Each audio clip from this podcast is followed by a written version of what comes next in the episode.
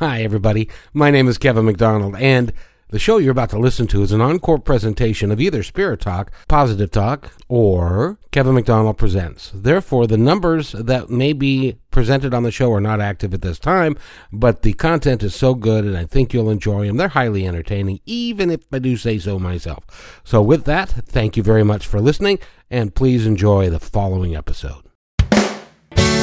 Hi, my name is Kevin McDonald, and I'm declaring my independence. Independence from what? Why, negative thoughts and energy, of course. Chief among them, hate, division, and fear. You see, I know that we're all one, and together we can solve any problem, save our planet and each other. Please, join me as we come together as one and choose a better way to be. So now, let's begin with my independence report.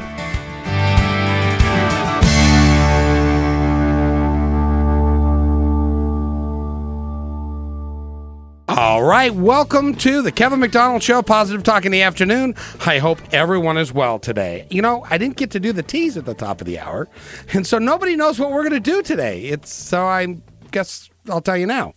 We have Michael Polson, who is an astrologer from Seattle. He is a certified prof- professional astrologer who is an engaging. He's funny. You guys will like. Welcome back to the Kevin McDonald Show, Positive Talk in the afternoon, and we're sitting here with Michael Polson. Michael, Michael, Mike. Hello, hello. Hi, Kevin. How are you? I'm doing very well. I'm really happy to be here. I absolutely love your show. well, thank you. So I'm- you're doing a really good job. Congratulations. Thank you. We're so glad that you're here because I've been trying to find someone who could talk about astrology because for me it's a science that is just it, it's a very important piece but i have no idea what it is Right. Well, that's why I'm here. Eh, Let's That's talk exactly, about it. Eh, exactly and you're also on conscious talk That's right. Sunday nights. sunday nights and you can find you now you're on the on what time do you usually? I'm in the second half of the show. The show runs from eight to ten, and usually I pop on around nine o'clock, and we'll do well, anywhere from 15 to 30 minutes of astrology, talk about what's going on for the week, maybe do some forecasting, sort of talk about the current astrological energies and symbolism of what's going on. So it's a lot of fun. huh What? yeah. I don't know any of that stuff. So, Good. So we need to. So, he, ladies and gentlemen, tune in to Conscious Talk on Sunday night Mm-hmm. from eight to ten. right here. They have a great show, and if you're not doing anything exciting on Sunday night, that would be a wonderful thing to do. Take a bubble bath and listen to the radio There you go. and have some fun with it. By the way, I want to get the numbers out. If you'd like to give us a call and talk astrology with Michael, you can do it 425 373 5527 or our brand new toll free number for outlining areas 888 298 5569. Okay, astrology. Yes. What is it? What is it? You sort of intimated a little bit in where you say it's a science. Some people say astrology is a science. Of course, the scientists would never believe that. You know, they wouldn't agree. It's somewhere between a science and an art because it does have both. It has you know qualities of both. In terms of the science side of things, you know, we we map out where the planetary locations are. There's geometry. There's a lot of calculations and numbers that go into uh, creating an astrological chart, which some people find a lot more comforting than say going to a psychic or a tarot reader where the information is just coming out of nowhere. A lot of people like to look at the chart. Here's a piece Yeah. of paper with the math and the planetary location. So there is that science side of it. There's also an art side of it, which falls in the interpretation of the chart.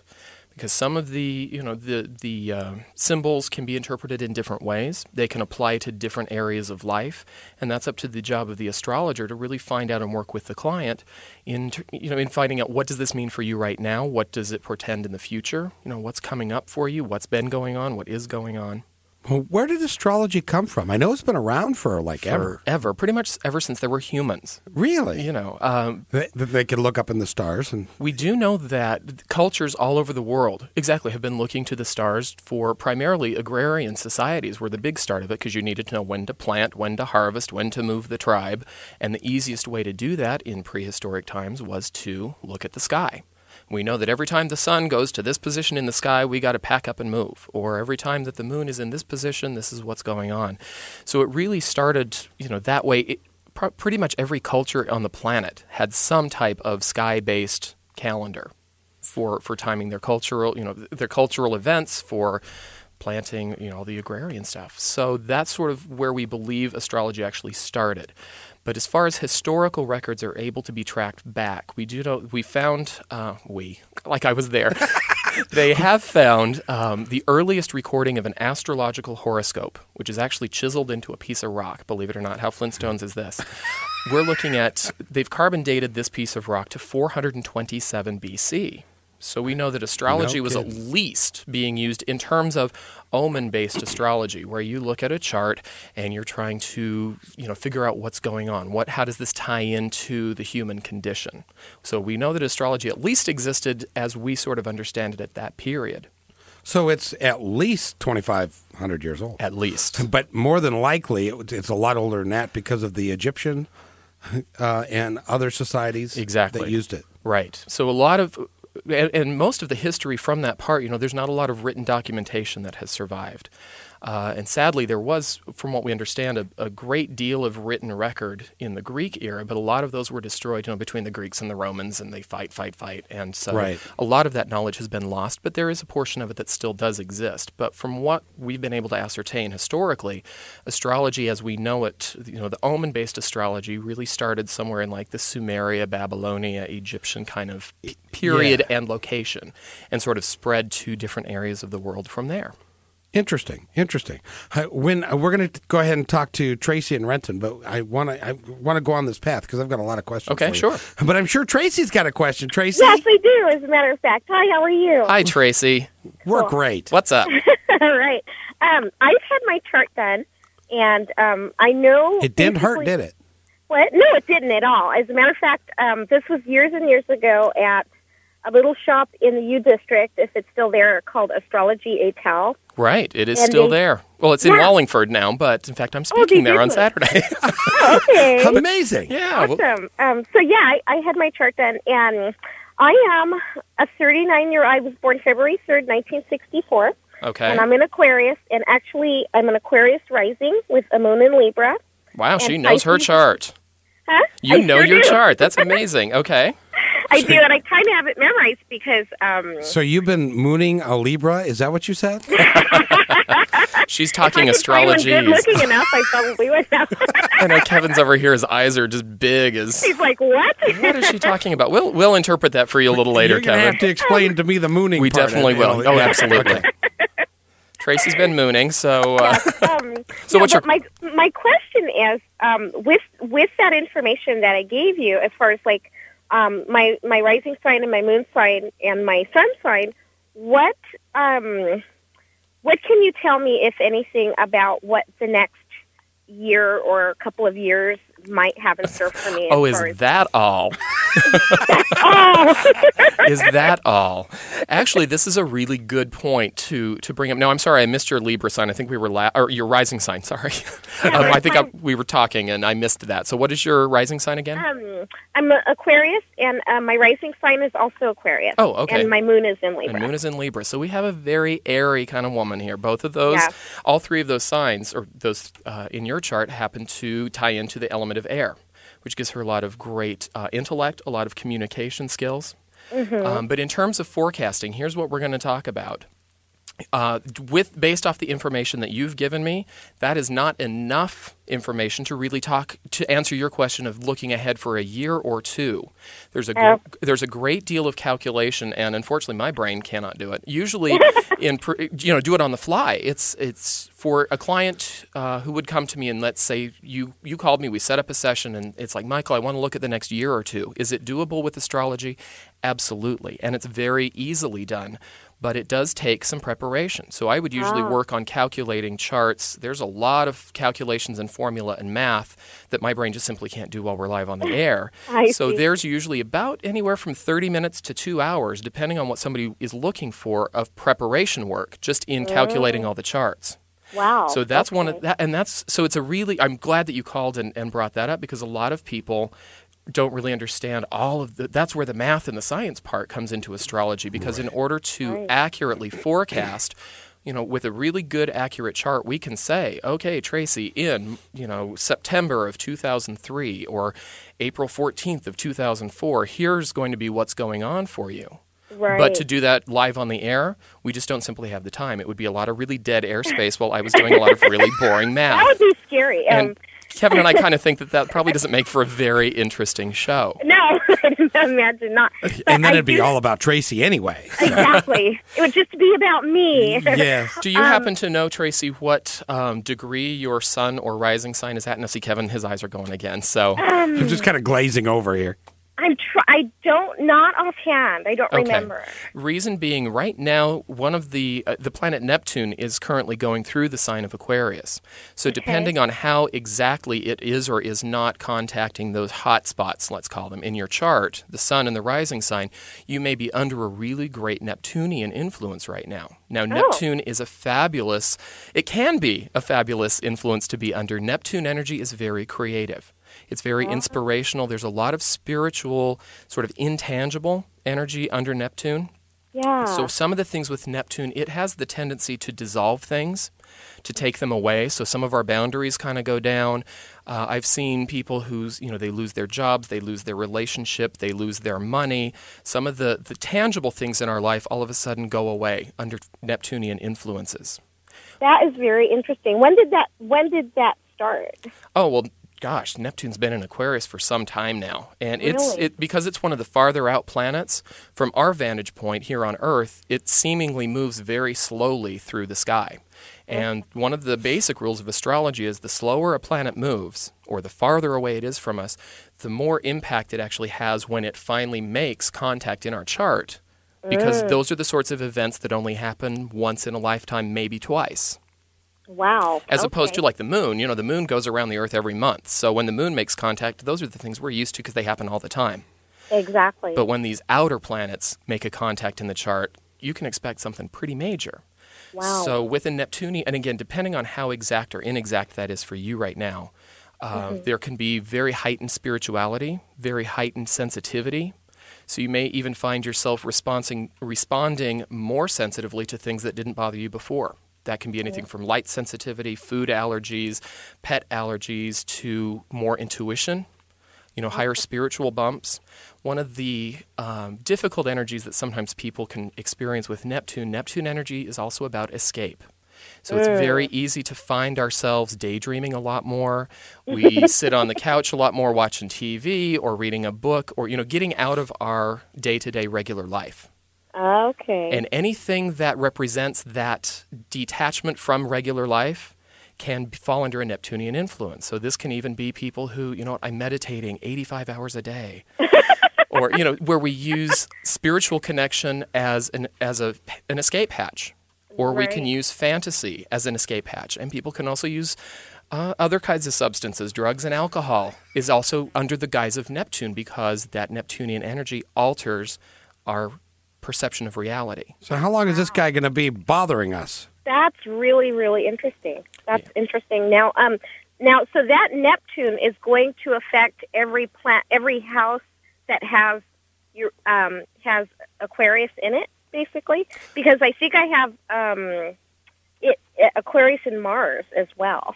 In Well, let's chart. take a look. You were February 3rd, right? Yeah. Let me take a quick look, and that is indeed true. In fact, uh, let's see, Neptune is very close to your Mars. Mars was at 16 degrees of Aquarius when you were born. Neptune is currently at 12 degrees of Aquarius. So as it goes gets closer and closer to that exact place where Mars is, you may find your energy levels being really erratic. Because Oh. again, Neptune tends to dissolve things away, right? And Yeah. Mars is a planet that represents our physical energy. Okay. And so as Neptune gets closer, it can tec- it can typically dissolve that energy. It can make you a little bit more scattered, where you find that you know I just don't have the gumption to to keep everything together. I'm losing my focus. Okay. Can be one of the ways that this particular. Um, I actually have that happen a lot. anyway, well, and remember that's that. almost a normal thing in my life. Right, and well, at least that, now you've got something to blame it on. Yeah, exactly. It's my Mars, okay? That's right. Well, now you know how to use it. And the thing to let you know, Neptune, because it moves so slowly, this particular connection between your Mars and Neptune is going to last. uh, And now, and this is not to scare you, but just to realize that this sets up a really wide window of time where that energy is going to ebb and flow more like in the next 5 year period. You know, this now it didn't just start. This has probably started about a year year and a half ago for you. But it's going to continue in this window of of uh, kind of this roller coaster of energy for the next uh, you know, probably 3 years, 3 or 4 years until Neptune completely finishes its connection to Mars. Okay. That's so not even counting what it's doing to your sun and your ascendant. Well, now, Slow so this down. roller coaster effect is it going to be um, just physically physical, ener- like my own ability to stay focused, or um, you know, like sometimes I'll have the energy to, to get a goal finished, or and then sometimes they won't. Is that sort of the scenario Exactly. that it might imply? Okay. Exactly. What you'll find is that your energy will start um, getting. You'll have a lot more energy and a lot less energy. There's going to be a more erratic, you know, physical energy during this type of what we call a transit. Now, a transit is where a planet is right now in real time, like Neptune. How does it connect into your natal chart? That's called a transit. So during Oh. this transit window, you can find that Neptune is going to be messing with your your physical energy a lot more. So you may Wow. find that you have a lot more energy, but you also have a lot less energy Okay, and that's just at any given time, right? So you'll just But, find that you um, probably will swing in a wider extreme than you've normally been used to in your life. Wow. So that whole Neptune thing is going to be taking about five years to, to, to transit, basically. That's correct, and you're Wow. already in it. Okay, so that's the thing to realize is that five year window already started about a year and a half ago. Isn't that something? But because That's it lasts really- for so long, this isn't one of those things where it's like, oh my gosh, you know, tomorrow I'm going to get hit by a bus. It's not one of those sorts of things. It's a five year window. So we're setting up, you know, a, so you're, through that whole five years, you're going to have a lot of experiences with this Neptune. One of the other things that it does. Um, that that I really see strongly, just in looking at that connection. Mars is a planet of physical energy, right? He's the god of war, and he's Mm-hmm. w- he's where we get assertive. He's where we are asked to really get out and do something, to apply our energy to something physically.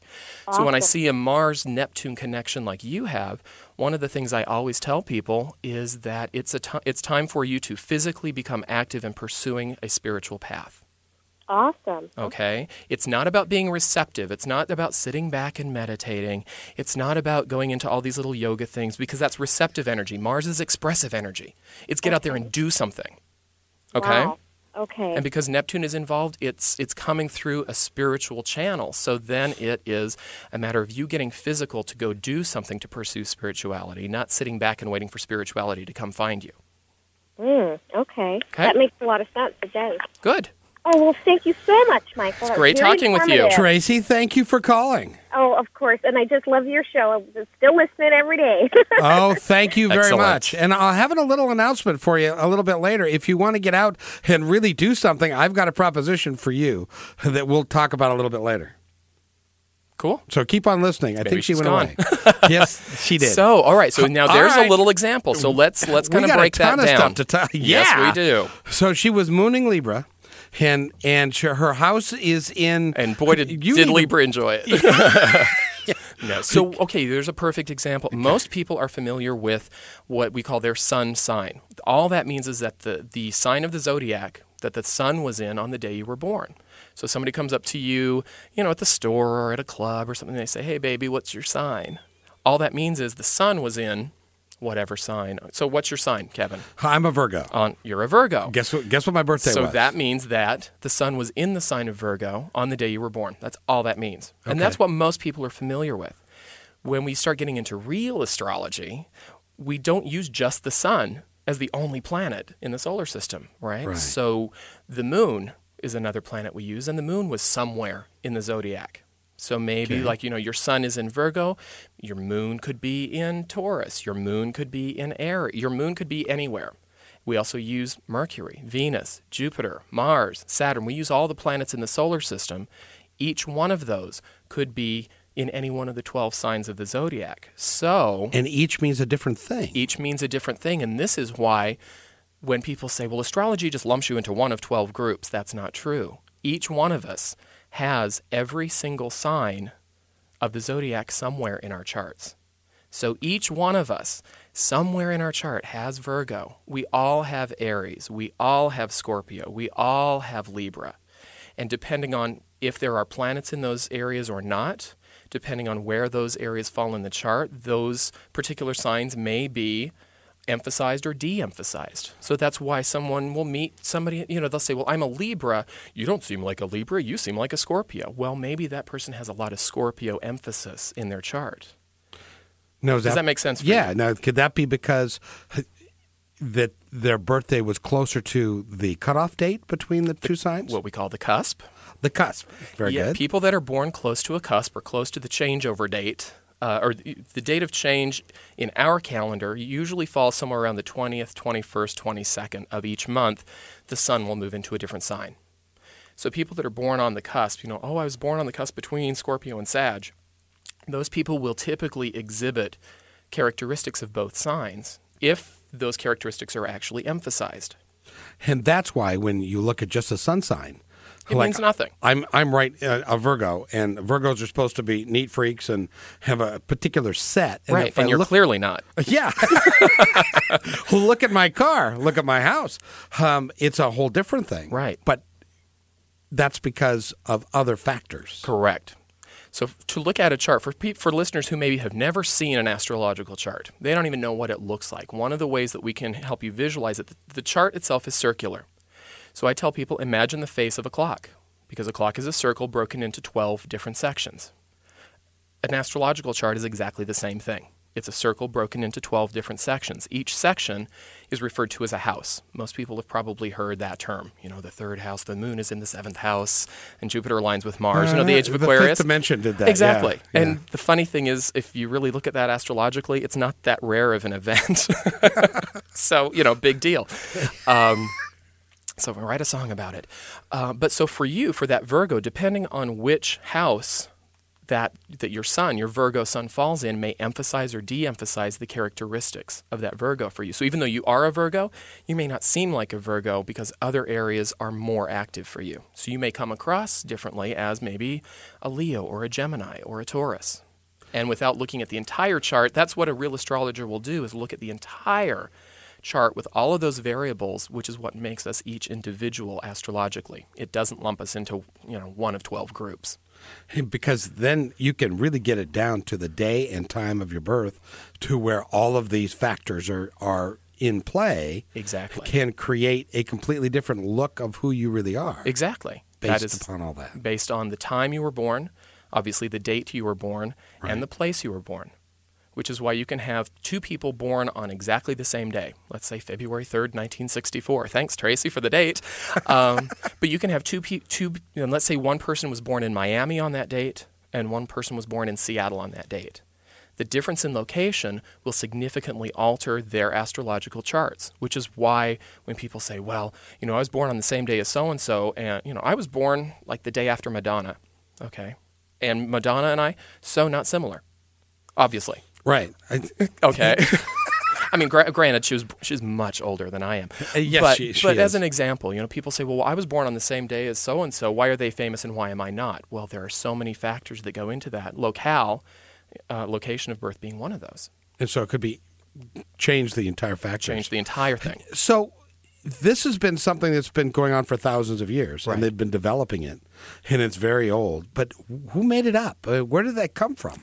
Do we, have don't- any we don't idea? know. We really don't know. As far as we can go back historically, we do know that after the agrarian societies started, uh, you know, growing into more of a political arena, where we started having kings and dukes and lords and all of that stuff, that as uh, as omen-based astrology started coming into practice. So this isn't just looking at the stars to know when to plant your crops. This is looking at the stars saying, "Oh, when Mars is in this particular place in the sky, that emphasizes that we are going to war." or when Jupiter is in a certain place in the sky, that symbolizes the birth of a new king. This is the sort of thing that we started seeing develop what we call omen based astrology, that the location of the planets in the sky actually tied into events here on Earth. Uh, and that's how the astrology that we understand it, uh, you know, started developing. Now, who, you know, again, who exactly developed it, we don't know. We do know that every culture on the planet is somehow, you know, looking at the sky at some point in their development. So I think it was just one of those things that came from a mishmash of everybody's cultures. Now, is it continuing to develop, or is it kind of what it is and there it is? No, it is absolutely beginning to develop. For instance, when was Pluto discovered? Right? It was oh, in the good 40s. point. Yeah. People back in the 1700s didn't, although they did suspect that Pluto existed. Isn't that interesting? Astrologers thought years before they found Pluto that Pluto was actually out there somewhere. But some of the outer planets, the planets that are not visible with the naked eye, people in the 1500s had no clue about Neptune, no clue about Uranus. So as new planets and asteroids are discovered, part of the thing of astrology is is sort of looking at those and going, okay, now how do we incorporate that, or do we? Interesting. Now, is there like a, an astrology group that gets together to make these decisions? How does that You know, work? there are organizations all over the world. Uh, some of them are devoted sp- specifically to research. Uh, some of them are devoted specifically to historical research. Let's go back as far as we can in history and find out everything we possibly can. There are other groups dedicated to current research, you know, with asteroids and space bodies and deep space stuff being uh, discovered all the time. Quite honestly, that's way more than I can deal with. it's like, you guys go and do that. Let me know what you find. I'm busy. when you get back to it, get, get Yeah. back to it. So there are there are lots of areas of study going on with astrology in terms of what is going on with it. Now I'm gonna I'm gonna throw a, a little bit of a wrench in it when we come back because Wrench it. because I want to talk about if if you are a certain way based based upon where you were born, the date you were born. Does that mean that you picked that before you got here? Ooh. We'll be back.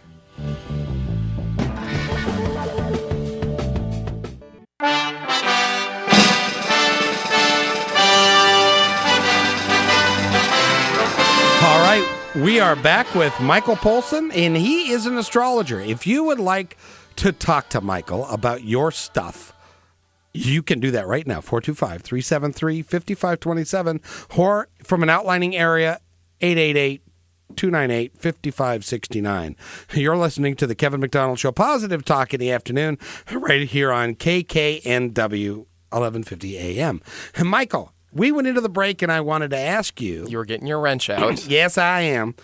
Because as I understand it, the way astrology works, they can pin you pretty much down to the day, time that you were born, and so forth. Right. And they're pretty accurate with that. Is that not? Oh, absolutely, absolutely. In fact, there is. Um, one of the things that I do, as a matter of fact, and, and a lot of astrologers are able to do it for people who don't know their birth time. Maybe it wasn't recorded, maybe the family didn't pay attention, maybe the birth certificate is destroyed. There's actually a technique called rectification, which is a big long word. All that means is we're going to fix your chart. Um, looking at a list of events in your life, we can actually backtrack your chart to discover the time you were born in order for those events to have happened when they did. You're kidding. Isn't that bizarre? So does that mean? So here we go. yeah. I know the next question. does that mean because that's that's a fascinating idea Right. that if you were before you were born and you set out a life plan to include events, personality traits, things you wanted to accomplish, mm-hmm. all of those things, that picking the day, the hour, and the place of your birth would be an important piece of that? Absolutely. I, I believe that that is true. There are various schools of thought, even amongst even among astrologers. Those that say, "Oh, you know, you're just born when you're born, and there's the chart you get, and this is." But part of that is, you know, when you come into this, there are parts of the chart that we look for, uh, or that we examine when I'm preparing to see a client. For example, there are certain things in the chart you look for that show what this person came into this life with. You know, we all show up here with our little toolbox. Now, where do we get? You know, we all have this. We all have this knowledge, and we all have these ideas, and we all have these feelings. But where did they come from? Because you know, a lot of those we brought in with us. So certainly, before we arrived, I think that we probably did, in fact, choose the date and time and place that we were going to be born in order to do to live out this chart, to live out the potential that our natal birth chart will show. Now, we get the people that argue and say, well, what about people with induced birth? Or what about people with cesarean section, where it's not natural at all? Do we know? I'm not really sure. What I do know is we still run charts for that time of birth. You know, the cesarean section, it's like, okay, the time that that child enters the world is the chart that they're going to live out this world under. Did they choose to do that or not? I don't know if we can answer that. But it would affect. But what I have seen is that people born under that that condition, let's call it, Yeah. their chart still plays out just like you would expect it to.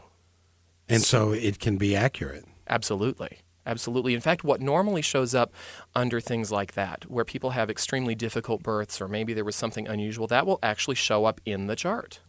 your natal chart will indicate that there might have been some type of uh, trauma or some type of certain environmental conditions surrounding your actual birth.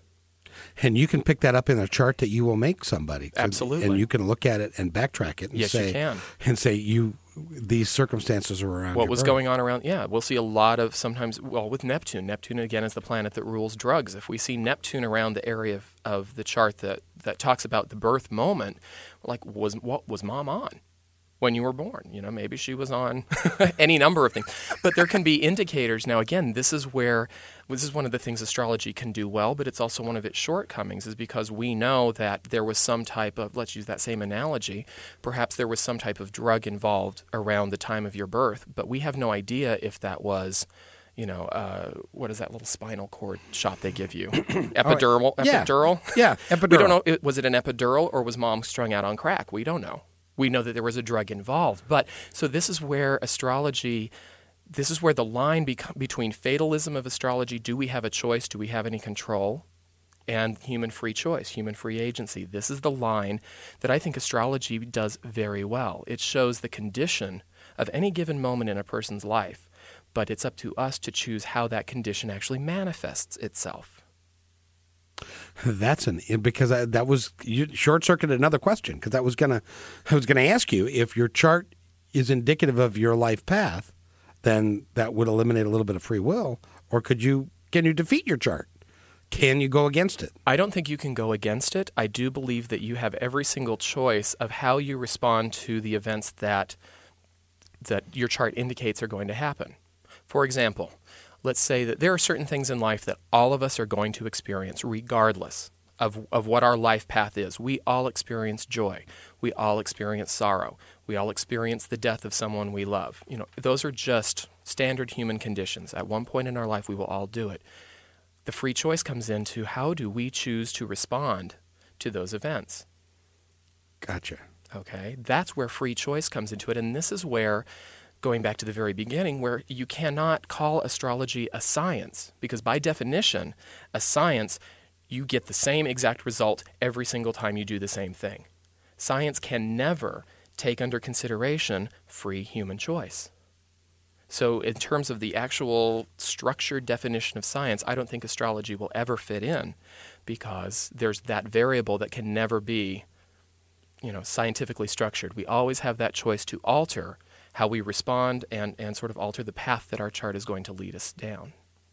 Isn't that interesting? And so it can change, but it's it's still the same. Now you've been doing this for how long? Oh, four. I actually counted this before I came on, so I wouldn't freeze like this. I believe it's been 13 or 14 years now. And where can somebody call you to? Oh, thank you. It's the plug time. Yes. Yeah. If you would like more information, you can call me at 206 320 1249. You can email me at twister at oz.net. oh, yeah. Or you can go to my website, www.mikelpoulsen. That's M I K E L P O U L S E N dot com. and that will get them to you. That will And get you to me. You would like how much advance notice do you need to put the chart together? Oh, usually right now, uh, appointments are usually available not same week, but usually a week or two out. And So what not a lot of information should they gather to get to you? To book an appointment, I need your date, place, and exact time of birth. Exact time is very important. Where do you get that? Usually out of family records, birth certificates, hospital records. Those are really good places to start. Great. We've got a lot to do in the second hour. If you want to give us a call, do it 425 373 5527 or the toll free number. I'll give you that after the news. We'll be back. All right. We are back for hour number two. And Michael Polston is going to be here the whole Who? time. Michael, you, whatever your name is. Poulsen would be. Poulsen. That'll work. I'm, I'm, I lost you. You're here somewhere. There Here you I am. are. Uh, Pat, is Pat a relative? No. Oh. But I was asked that once Were you by some other idiot? by some other no, by somebody on a plane whose uh, departure I was the sole person that made late.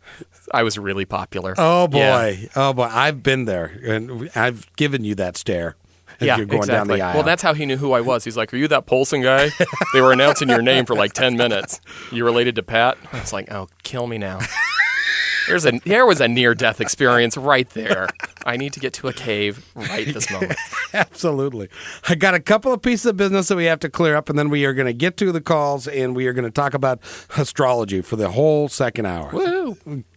At the P&G Cat Speakeasy Cafe tonight, Kim Miller is doing a forum, and that is in Duvall, and it starts at 7 o'clock. It's 15 bucks to get in. Go have dinner. Paula is doing a fabulous dinner beforehand. There'll be specials. There'll be coffee. It's a great, it's a great environment up in Duvall. So I highly encourage you go see Kim Miller today, tonight, 7 o'clock in Duvall at the P&G Speakeasy Cafe. In addition to that, if you would like to donate some time to the good cause of keeping your friends and me on the air and happy, you can do so. And this is kind of for Tracy in Renton, who is supposed to get out and do something spiritually motivated and get get on your feet and Get get, moving, active. girl. Get active. You can give Darla a call. Darla works with me at 425 788 3699. That's 425 788 3699. And she will talk to you about how you can help keep positive talk in the afternoon positive. In the afternoon, Positively still in the afternoon. not relegated to So, to midnight or positive talk at three in the bloody morning. Exactly. Or back on the internet and all that kind of stuff. Because we want to stay here. Yeah, we do. And we've got a lot of stuff to contribute yet. So now Drew is from Bellevue, and Drew has been hanging around through the break and everything. So, stuff to contribute. and he must want to talk to Michael, but Drew, you need to turn your radio down. And then, uh, did you get it, Drew? Yes, it's off. Ah, perfect. And here is Michael. Hi, Drew. What what's up? Hi, Michael. Um, I'm so fascinated by this science and art, and I have a question. If I give you my birth date, um, just whatever you can extract from the ethers about what's up with me. Okay. Let's see how etherish I can go. okay. What's your date, Drew? Uh, it's October 23rd, 1949, at 12:01 a.m. October 23rd, you say, Yes, of 49. correct. Let me turn to the page of the magic book. See, I'm doing it the old fashioned way on paper. Can you believe it? Yeah, he doesn't have his computer here. That's right. It makes it so much easier. 23rd, you said, Drew? Yes. Okay, yes. thank you. Let me just take a quickie peek here and see what's going on. And Kevin, you fill up the dead space. Oh, we already got it. You, oh, Drew, you are undergoing some major, major, major transformation, aren't you? It's true, Michael. It's very true. You're undergoing some some big time transformation. I'll tell you what's gonna what's going to transpire. The reason that I say that, uh, you're getting a visit from our friend Pluto, who Eric was doing a really great impression of during the break. Yes, Not the Disney dog, Drew. Um, Pluto is the it being the farthest planet in our solar system from us. It is known astrologically as the planet of transformation. Uh, a lot of easy breezy astrology will relate uh, Pluto and the energy of Pluto to Darth Vader. Remember him from Star Wars? That's the one. And the way that we tie this into Darth Vader is because this is the type of transformational energy that comes when Pluto connects into our chart. It's the hmm. thing of, you know, how easily did Darth Vader give up on his pursuit of anything? Never. Yeah. We have a saying in astrology Pluto always wins. It's a roll. And so what and the reason that I say that to you is that the things that are changing in your life when Pluto comes to connect into your chart, it is an extremely transformational time. And mm-hmm. usually the thing that Pluto forces us into and it's typically, you know, Pluto mythologically is the god of the underworld. So many times a visit from Pluto can feel literally like going to hell. Mm-hmm. Everything goes absolutely rock bottom. We feel that everything we cling to for stability in our life is being taken away from us. Yep. But the thing to remember with uh, Pluto, not only is he the god of the underworld, but this energy of transformation is much like the phoenix. You know the story of the phoenix, right? Rising from the ashes. Yeah. The fun part of Pluto is you got to make the ashes first. So things tend to get a little toasty. but the the ultimate goal is that it's it's taking away the things in life that are no longer serving you in order to make room for you to rise from the ashes and create something new. Okay. And remember that Pluto always wins. So what you can do is is the things in your life that are approaching closure, that are approaching even a death, quote unquote. You know, the ending and new beginning concept of death, not physical death. Hugely. But let them go. Release them because Pluto will win. And all he's asking you to do is come along peacefully. He's, he's like, you know, Joe Friday's like, you going to come along peacefully or do I have to muss you up? And remember, Pluto always wins. So we can make Pluto connections as difficult and painful as we want them to be, or we can make them as easy as we want them to be. So what I'm hearing you say is Pluto's in charge. Is Pluto on my side? It doesn't feel like it. It never does. When Darth Vader is never on our side. um, the thing that I can tell you is after a Plutonian transit, what I what I tell people, uh, a really good analogy of this transformational energy of Pluto. Pluto takes a long time to change us, and one of the really good analogies is you've seen pictures of you know like the Arches National Park and those gorgeous arches down in the Red Desert, Red Rock deserts. Mm-hmm. Those didn't happen with a flash flood overnight Hmm. right? Those took a little bit of water, a little bit of water over thousands of years. And it's the same way with the Pluto connection. It's not like one grand event happens that changes us forever.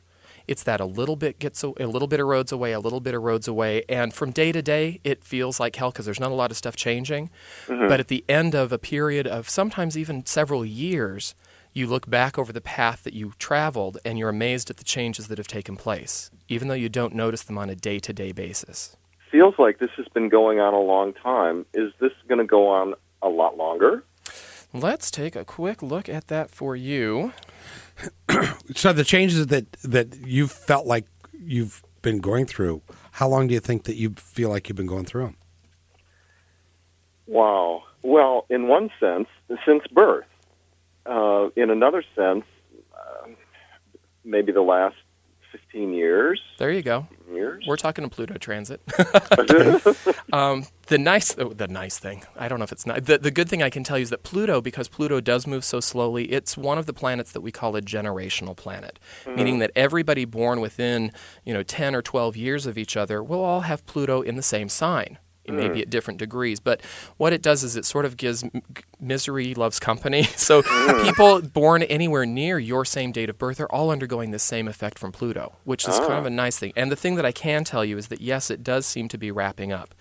Uh, the Pluto connection for you, planets. Oh no, here's a whole other hour, Kevin.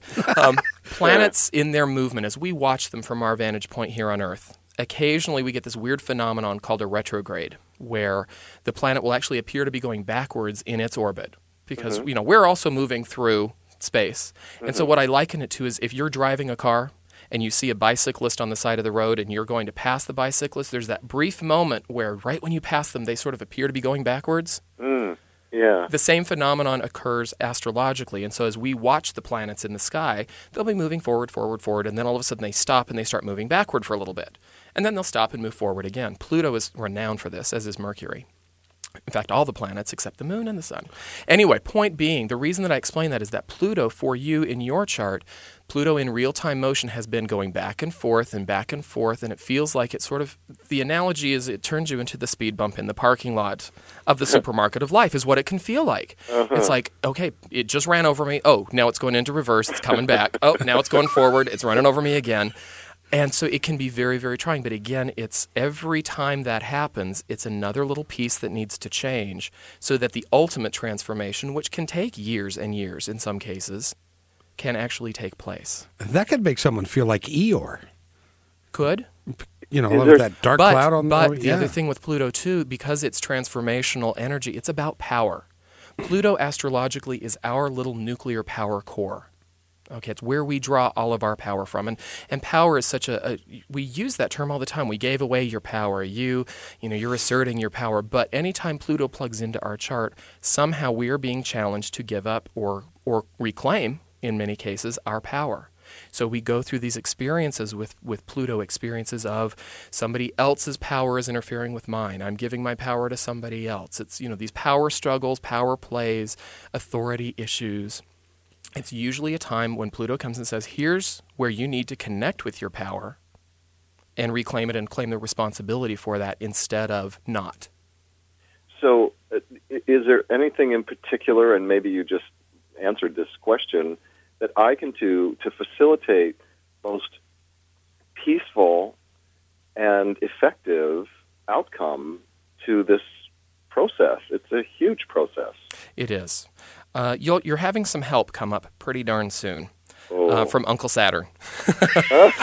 Saturn is coming to the rescue in a little bit, not quite yet, but some, but later this year. And so, really, you you are in the final phase of this huge transformational thing. And I would I would actually love to talk to Drew at some point to find out all about this because I'm sure it's very interesting. I mean, people don't go through things like this and come out boring on the other end. They just never do.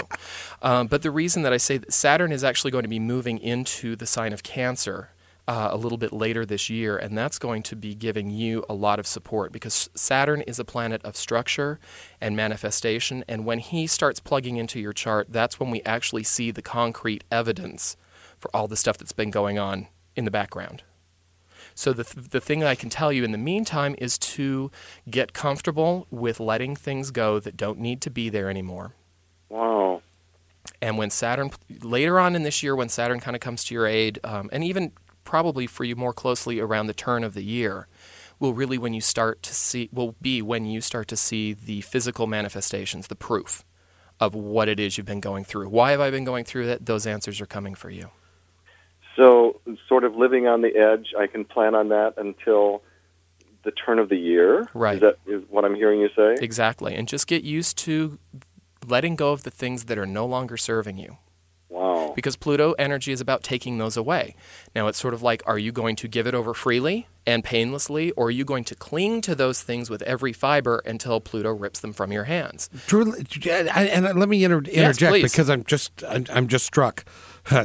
Drew, are do you like to control? Are you, do you control stuff? Do you like to keep things orderly and in control? What I like is um, a relative amount of peace, harmony, and universal truth. Could it could it be that part of the lesson for you in this life is to learn to let things go and to go with the flow? Maybe I don't know. This is just the amateur version of. To, Yeah. He's I- doing I don't intuitive know. astrology over here. I just, just a thought because there's got to be a reason that you were born when you were born to go through this the way you're going through it. I mean, it's not. I I don't think it's happenstance. So maybe it's something that you plan for to learn from. Well, it would be good for me to tune in to the dynamics of whatever that preempting might have been prior to incarnation in this particular Earth plane. I suspect. But what yet- you said. But Go- here you are. No, and I, I kind of get what he's talking about. But uh, Oh, yeah. But here you are. You know, so what is it that you are going to do with it? And it's it's basically a thing of you're in, you're on the ride. Okay, the seatbelt's fastened and the plane is pulled away from the gate, and so Tray at this table's point, up it's- and locked. exactly. So it's it really is a matter of having the courage, number one, because Pluto is about fear. And so one of the things is what are the fears that are coming up for you and, and acknowledging them as fear, but allowing them to allowing yourself to move past that and go, you know what, even though I'm afraid of X, whatever. You know, Pluto and the changes that Pluto brings have a lot to do. You know, humans don't like change. We just don't. And Pluto brings out the biggest changes ever for us. And so part of Pluto's job for us is to help us to address our fears. Why is it I'm afraid to change? Why is it I'm afraid to let that thing go? And Pluto's saying, I'm taking it anyway, so get used to it. Um, you know, and so we can either then, so let's just think about it in terms of the concept of, of death, you know, the ending of something that's no longer serving us. We can sit there and grieve and moan for forever, for the rest of our life, or we can say, you know what, that experience or that relationship or that whatever uh, served its purpose, and for that I honor it, and now I'm letting it go so I can also move on. And that's really ultimately what Pluto lessons are about. It feels like there's a level of maturation that is required for me in this process. Oh, you bet. Yeah. Absolutely. And it's about using it's about you getting comfortable with not only getting comfortable with your power but also learning to apply it and use it in a beneficial way hmm and not necessarily uh, even as Kevin alluded to as a in a controlling fashion. Uh huh. Um, you happen to have Pluto in the sign of Leo, and you actually have Mars connected in Leo to that Pluto. So Pluto and Mars is can sometimes be. It, it, you have a couple of different choices in how you express that particular configuration. This can be the the uh, steadfast warrior who goes out and fights the good fight for truth, justice, and the American way, and all of the big capital letter, big picture things. It can also be the tyrant of I'm in charge of the I have the control, I have the power. The Mars is saying I'm going to make you do this. You know, and we can do this to ourselves, we can do it to the people around us. So it's one of the you have an extremely strong power center. It's how you're choosing, how you have chosen and how you continue to choose to use that. So I can either be a monster or a sweet little Buddha, huh? You got it. Oh my. Pretty Oh. much. Choose the Buddha. He's nicer. Yes. and I suppose the power is still there with the Buddha, even though it's not quite as overt or mm, measurable necessarily as the monster. it's not as demonstrative. Let's put it that way. Isn't that a good word? Um, it, you you want to learn to express it in a beneficial way for you and those around you. Hmm. What that can do, that Pluto Mars connection that you have in your natal chart, can be very intimidating. It can also be very comforting, and it's your choice into how you express that. Well, it, I'm I'm very impressed with how you've zeroed in on dynamics and sort of confronted any denial I might have had about what Drew? I'm about on many levels. Well, Right. Drew, it sounds to me like you need to write this number down. Michael, how can he get a hold of you? 206 320 1249. And you can get the complete chart done, and you can sit down with We'll Michael and go dig over deep. it. Yeah, absolutely. That's two zero six three two. Zero Yeah. one two uh-huh. four nine. Thank you so much, Michael. Thank you. Drew, Bye-bye. thank you. Have a great day. Why don't we? I've got so much uh, the stuff came out of that call that we have to talk about. but first, let's go ahead and, and take this break, and then we'll be right back. But so are you. Well, thank you, sir. and you're doing a marvelous thing with the things that you do with astrology. So I want to ask some questions about it. Go. There are a lot of people that are say that they are astrologers Okay. out there. How does someone pick a good one from a not so good one? That. One of the things you want to look for, that's a very good question. Shopping for astrologers. You want to, first of all, any astrologer worth their merit is going to take time to interview. You know, if you want to call them and interview them about what it is they do, what to expect, any astrologer that is serious about what they do and good at what they do will do that with no problem. You want to ask them about if they have any kind of certification. There are several different groups that certify, uh, which means that they go through, astrologers will go through a certain training process. They're able to pass competency levels. So even though astrology is not a regulated industry, like we would think other types of, of industries are, there are, you know, it's a self regulated industry, so you can find quality astrologers. Now, that's not to say that if someone is not certified, that they're not a good astrologer. That doesn't mean that, but that is one of the ways that you can check. If you're just starting at square one and you're flipping through the yellow pages, that can be pretty intimidating. Yeah. So I usually say, you know, talk to the person before you go in. A lot of astrologers will, uh, you know, do lectures or public appearances, so it's a really great way to meet them and sort of get uh, the energy from them when you meet them. Uh, or word of mouth is always fabulous. That's how uh, you know I've gotten a lot of my people. Clients tell, "Oh, I went to see Michael. You've got to go see him," and so on. And they tell two friends, and they tell two friends, and so on and so on. Do you find that, unlike you know, like Miss Leo or Cleo or whatever she was called, Call me now. uh, yeah, is, are the ethics amongst astrologers very high? Yes, there are there are very high ethics. Um, in fact, there is one of the the national organizations that has actually put together a list of ethical guidelines uh, for astrologers to follow, and it's pretty it's pretty impressive in terms of you know client confidentiality and appropriate client behavior and professional behavior. And I mean, so you want to be able to find an ethical astrologer, absolutely. And again, a lot of that, an, a, a forthcoming astrologer will be very upfront with that. I know I, I am with, with my clients. When people call me, it's like, this is what you get. When you go do a reading, then and it takes several hours for you to put a reading together, to Right. put a, a chart together, not a reading, uh, a real chart, and to do it, right? Right. So given that, what's a reasonable amount? Give me a range of what somebody can expect to pay. I think that most people to see a professional astrologer should expect to pay maybe. It, it, most astrologers will hold a session for either an hour, hour and a half. Some of them will even do a half hour. So, again, depending on the time limit, that may affect the pricing as well. So, for a half hour, you may find yourself paying 30 or $40. But for a general hour to hour and a half session, which is pretty uh, standard, you will find maybe people starting out in the forty to fifty dollar range if they if they're just starting their practice or if they're just getting you know getting be, just beginning. Forty to fifty dollars, you can pay all the way up to maybe 200 250 Those are going to be your astrologers that are the famous ones. Okay. You know, uh, mostly on average, especially in the Northwest, an average price is going to be somewhere around 80 85 $90. And if you have your chart done once, do you need to do it again? Yes, absolutely. And, and here's what you can do. The first session, usually the astrologer will do your what's called a natal chart or your birth chart. That gives you information about your personality, your characteristics, your, your personality traits. What are your strengths and talents? What are your challenges, your obstacles? Just sort of your behavioral makeup, your hardwiring, if you will.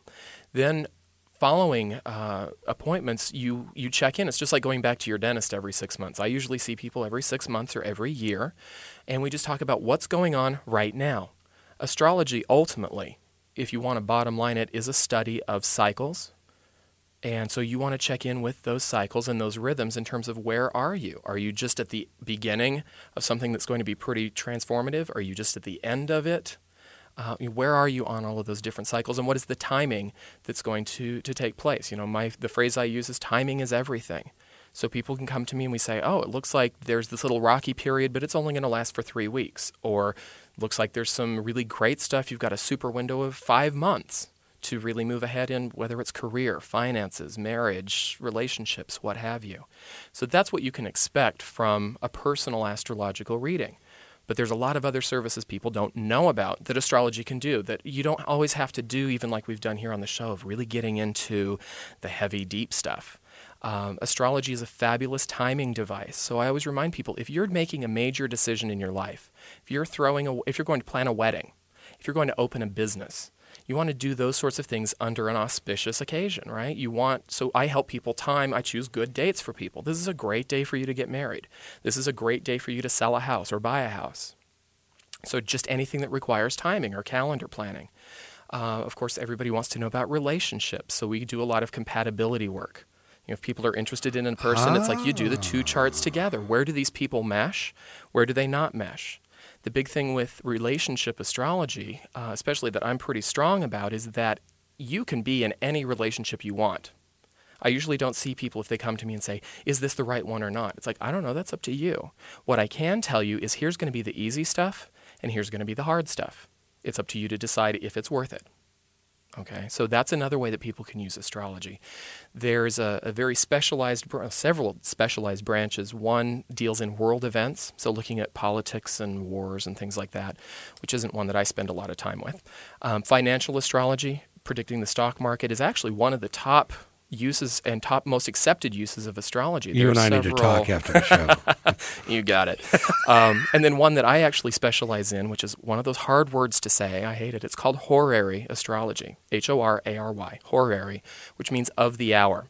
This branch of astrology specializes in answering specific questions. So we use it a lot for lost items, missing pets, that sort of thing. When you just have one question, I just need to know the answer to this question. Astrology can help. It doesn't always have to be this big unfolding of the spirit or the personality, although that's what most people find very helpful. There are other things that astrology can be used for as well. So once you find a good astrologer who you mesh with, yes, and you can treat them as an advisor. Absolutely. In all the things, and because you have all the documentation. Forewarned is forearmed. There okay, so if you know that a difficult period is coming up, and we can sort of isolate what area, what arenas in life that might be showing up in, you get to go in with the information already at hand. You don't. You can then become proactive in your own life, starting to prepare and and be ready for things, as opposed to being reactive. When something happens and you find yourself in the middle of it, and oh no, how am I going to cope with this? You can prepare yourself ahead of time if you know what's coming down the pike. Absolutely. Well, let's find out if Tina from Duvall is proactive or reactive. Tina? Hi, Kevin. How are you? I'm doing good. How are you? Good, thank you. Good. I'm proactive. Okay, good. That's good to hear, I Tina. believe. What's up? Hi, Michael. Hello. Um, I had a mini chart done about a month ago, and I gave the person the wrong birth time. And I'm wondering if you can recheck my chart. Um, she told me I was in Neptune, which I don't really feel like I am. She told you you were a Neptune. in no, in This- Neptune. that like you I was were- having a Neptune. Transit. You were having a Neptune transit. yes. Oh, okay. That we Which- can check because I was Just like, a Neptune of a good I was like, time. you're, you're a Neptune. I can say no. Right now, you're not. Neptune is a planet. But anyway, what's your birth date, hon? It's twelve fifteen sixty seven. 12, 15, You're just a kid. Yep, just a baby. And um, born in Seattle at 8:30 p.m. Okay, well, we're not going to run the full chart on you, Okay. 'cause- but I'll, I can definitely take a look at what's going on with your Neptune situation Okay. right now. 1967, Sergeant Pepper came out. I'm sorry. You ready? Okay. Good. I'm already ready already. Oh, wow. I don't have Um, to do that. Good. And when did you have this chart done?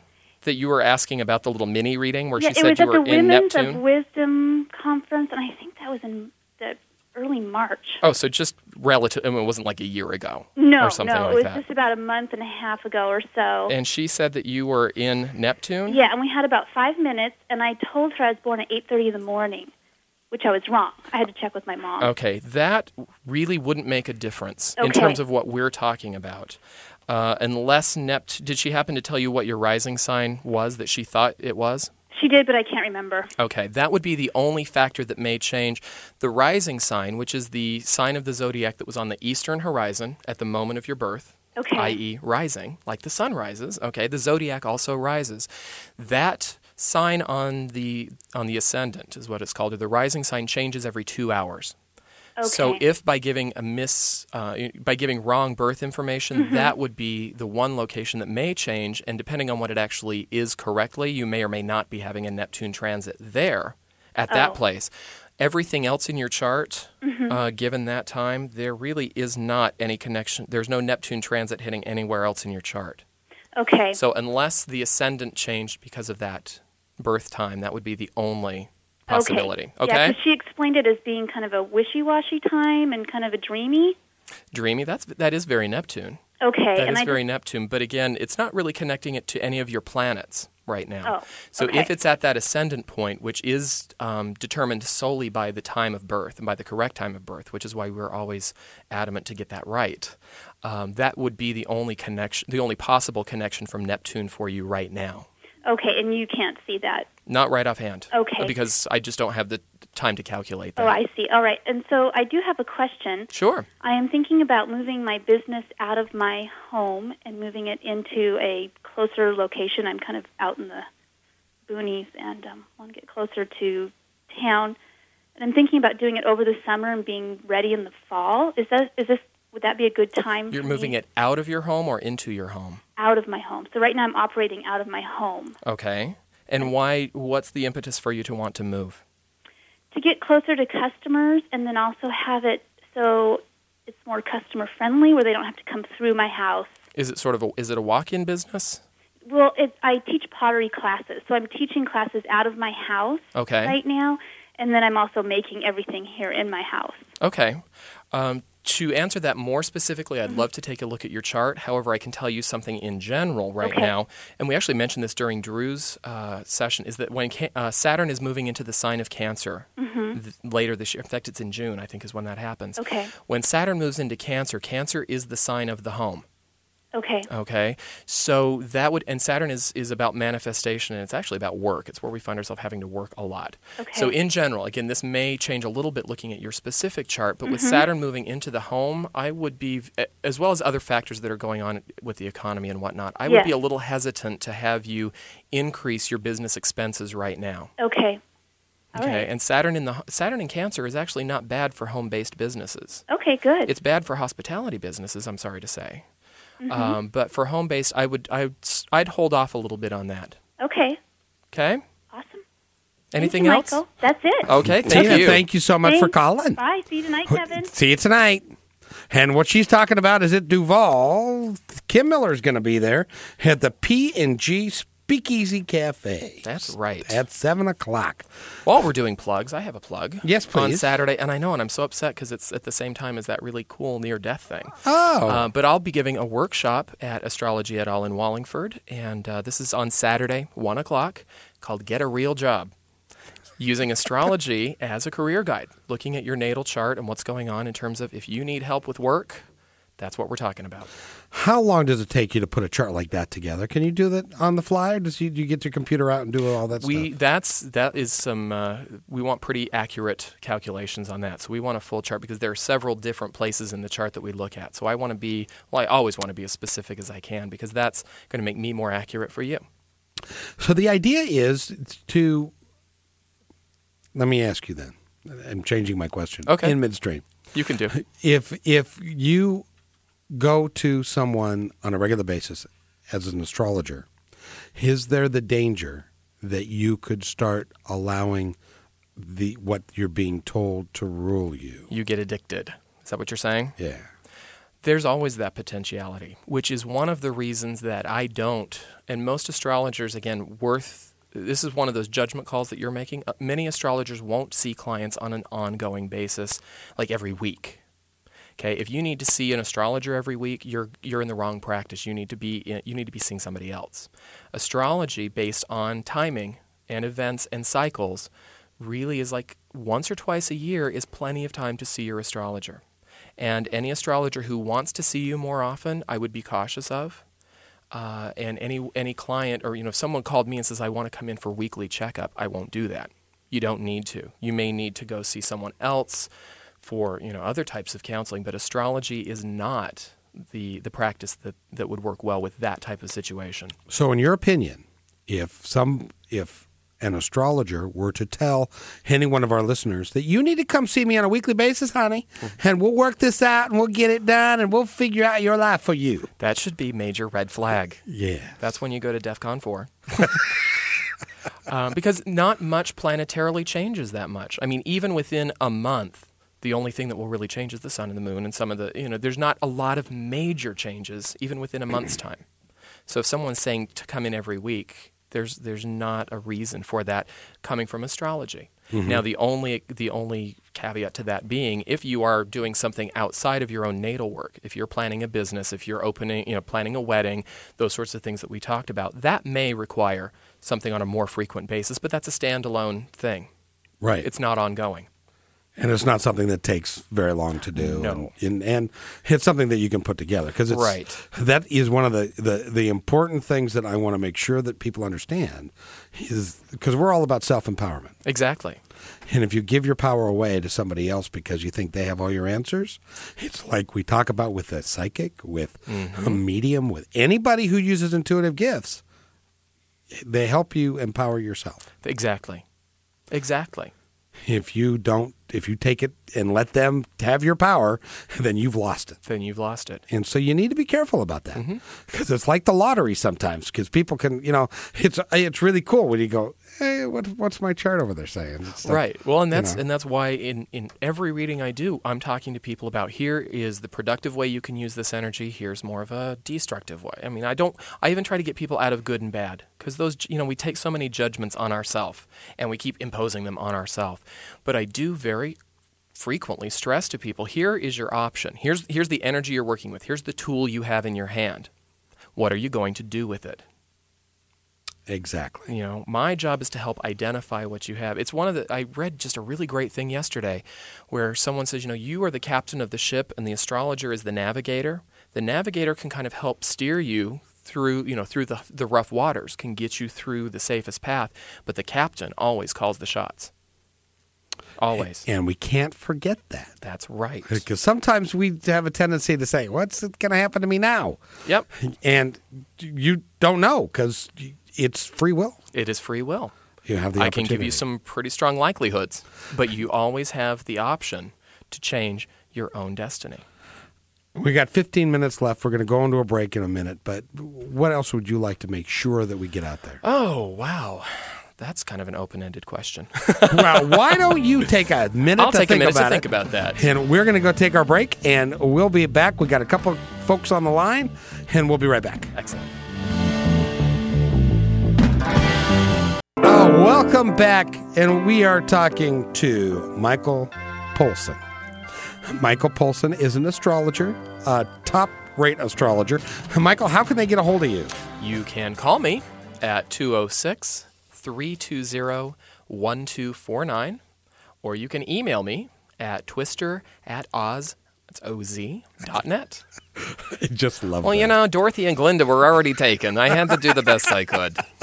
Twister at oz.net. I just love that. Okay, we got a couple of callers, and then we're going to go through these fairly quickly, and because we've got ten minutes left. So, uh, Lee from Seattle, you're up. Lee, Hi. Hi, Lee. Hey, Michael. How are you? Um, fine, thank you. What's up? I'm actually calling about my daughter, who is a senior in high school, is about ready to go off to college, Okay. and um, she's going. Um, we're probably going to accept an offer from East Boston U, and but she wants to go into performing arts, and I'm just wondering if this is the correct path that she, you know, I mean, a good path for her, rather. Right. What is her? Do you have her date of birth? Of course you do, because you're the mom. right. Unless may you I? forgot. ha- yeah, May I have her date of birth, please? January 3rd, 1985. And I think it's 5:04 a.m. Five oh kids are graduating high school already. Oh my. lord. Yeah. I know. Okay, let me take a quick look at her planetary lineup, and we'll see what's going on. Okay. And Na, na, na, na, na, na. I really need to have that that music for for you, but hmm. so she, well, you know what? She's pretty much the kind of kid. Wow, anything she puts her mind to, she does. Ah. I don't think you have a choice. in this one. I mean, if it's something she really wants to do, I think that, that she's going to do it regardless. And so I think that you can either support that or hinder it. And I'm always in favor of supporting it. I'm I completely want to support her. I just want, you know, uh, it's just sometimes, you know, performing arts is so hard and it's it's you know been kind of a struggle this way and that way in in some ways for her. So and and um, I'm sorry, what was her time of birth again? five oh four. 504 AM. AM? yes. Okay, so that's Well, you know, You perform- know, she's go got ahead. so much earth in her chart that I think that you know she's got that great Capricorn sun, which Capricorns just they're tenacious. They set their you know they set their mind to something, and then she's got a great little Taurus moon to just back it up. Lots of earth, so very very practical, very grounded, and, and again, it's something that if she wants to do it, she's going to do it. And if she decides that she want whatever she decides she wants to do, she will succeed.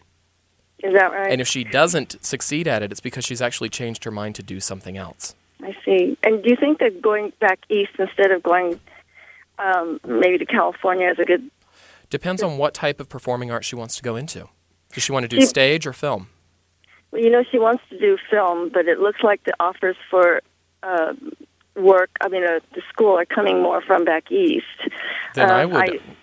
Yeah, I would say probably back east. The one thing that you're gonna ar- that you find quite often on the West Coast. I mean, of course, I'm such the authority on performing arts, um, but if, unless she wants to get into the studio system of films, which is very, very difficult, I would. I you know I feel stronger towards the East Coast because you're getting a lot more of the independent films coming out of there now. And let me explain something from my, from having a performance background. Theater is an actor's medium.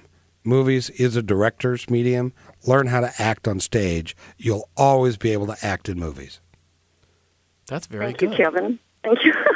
You're welcome. Um, that's it- how that's how you need to be. That's how you need to train yourself theatrically. she she does have a very well there's there's almost a a fated destiny point in this for her pursuing this is going to be good for her on some level okay so whether it's that that fated destiny is that she came in here with this fabulous talent and she's going to rocket to stardom or whatever that little package of toolbox stuff that she came into this life with that's one of the ways that she's going to work with those tools is pursuing this okay, and, I, I missed what you said. Just did you say that she did come in with a good? Yes, she um, did. Well, she came in. level of- what th- what this experience will give for her is the ability to work through some of that karmic destiny stuff she brought in with her. Regardless of her success, it's something she must do.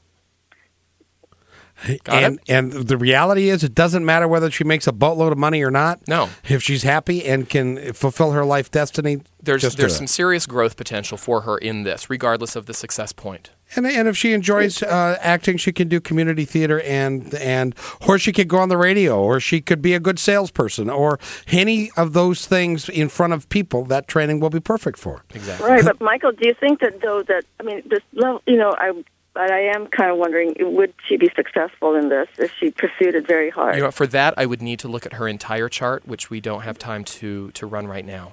I see. There, So- there's a lot of there's a lot of calculation involved with with uh, success potential. So I'd really rather than give you an off the cuff answer, I'd really rather look at her full chart when I had time to study it. Lee, I'm going to give you her, uh, Michael's phone number again before the show ends. So, so if you want to pursue it, that's the best way to do it. Okay, I've already written it down. Thank you, Lee. Thank you. We'll Thank be- you, Michael. Have a good one. Okay, we're gonna we're gonna talk to Rose real quick, and I'd also like to welcome Katie Evans to the studio. Hello, everybody. How you doing? Hi, Katie. Okay, Michael. We're going to talk about hypnosis in my show, but first, uh, Leo, Leo Moon, Sag Rising. Oh, I love you. Thank you. I love you too. We got a fire chick over here. yes, triple fire sign. Yes. What do you? Hang on, Rose. Don't hang up. Yeah, but see, I can talk to you afterwards. Oh no, because you're on the air. I'm on the air. Um, Six minutes after. Yeah, lots of lots of fire stuff going on. It's it's actually a very favorable time for a lot of the lots of transformation. Again, this Pluto thing that I was talking about with Drew. Yeah. It's plugging into not only well, it's plugging into a lot of places for you. It's plugging into your Pluto. It's plugging into your Sun. It's plugging into your Moon. It's plugging into your Ascendant. Everywhere in fire in your chart. Since you have so much fire, tons of power, tons of transformation. It's it's a rocket ship right now for you. It, really is. It feels is. like it. Yeah. Thank you. And stay tuned at six minutes after two. We'll be talking about hypnosis with Lisa Krunick and uh, all kinds of fun ways to get healthy and get fit. Great. Thanks, Rose. Kevin. Thank you, Michael. That is the Lighten Up Show, and Rose, welcome to the show. Hi. Hi, Rose. What can I do for you? Um, well, I wanted to give you my uh, birth date and time. It's December 19th, 1953 at 1.59 p.m. Okay, one second while I grab that. December 19th, 53. Now, Rose, did you recently find out what, the, what time exactly you were born? Have you always known that? Uh, I've no, I've known that because I've had a couple of charts done over the years. Okay, and, and what is it you'd like to know? Um, well, I'm presently in a relationship with a Taurus, Okay. and I wanted to know um, about cohabitating rather than keeping our separate space and the summer for a time of that. Okay, one of the big things for you, how are you with that? Uh, the, the one question I would ask you is it's got a lot to do with your Mars. Okay, that Mars energy, which can be very territorial. You've got uh, you've got that Mars very close to the Scorpio cusp. So a lot of what's coming in here is that Mars and Scorpio is very um, they're very opening they're very open and welcoming but very suspicious. Mm-hmm. Okay, so one of the things for you, this has nothing to do with with the other person. Mm-hmm. How are you with yourself in opening up that territory?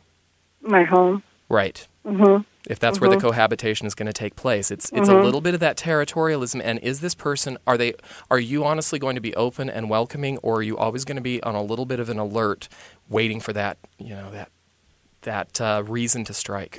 Is how we want. You know, there, there's a little bit of that defensiveness that comes with the territory with the Mars and Scorpio. They're very uh, they can be very very opening and very welcoming, but you don't ever want to screw with them. So, so for me, the biggest challenge I see for you is just being able to be open and allowing that to happen freely. Do you think it would be better to be in a neutral space then than to come into my Probably. Uh-huh. Probably, although that territorialism will always follow you, it's up to you to choose whether or not you're going to let those defenses down or not. Mm-hmm. I think it may be easier up front, you know, in a neutral space because you don't have all of that investment there. Uh-huh. But a neutral space eventually will become your space as well, Uh-huh. right? Even with the Taurus? Well, you know, it's a nice balance, which I'm, I'm glad to see that at least there is that that Uh-huh. balance because Taurus and Scorpio do balance each other very well. So, Mm-hmm. but that would be a whole compatibility thing that I'd want to look at both of your charts to see more information about that. But but just looking at your information here, that's the one of the big keys for you is are you Mm-hmm. Okay. open and comfortable with allowing that to happen? Okay. Rose, thank you so much for Thank calling. you. We gotta go. Michael, thank you for being here. Kevin, a pleasure. Thank I you so really much. Really enjoyed it. Again, how do people get a hold of you? 206 320 1249. twister at oz.net by email, and of course, Conscious Talk every Sunday night, 8 to 10 p.m. here on KKNW. We'll be moving 6 to 8 p.m. starting in May. Wow. Yeah. Okay, we want to get that out. So that's going to be 6 to 8 p.m. I've had a great time, and you need to come back on the show. I would love to, anytime. and and uh, it, it's just been marvelous. So you'll have to do my chart before we get, you get out of here. But uh, thank you again. Katie Evans is next on Lighten Up. Kim Miller tonight at the P and G Cafe in Duvall. Be there. I may be there if my water heater holds up, which we, we have to talk about. But you have a great afternoon and thank you. Tomorrow we have we're going to talk to Beverly Ingalls about sexual abuse. We'll talk to you later. Take care.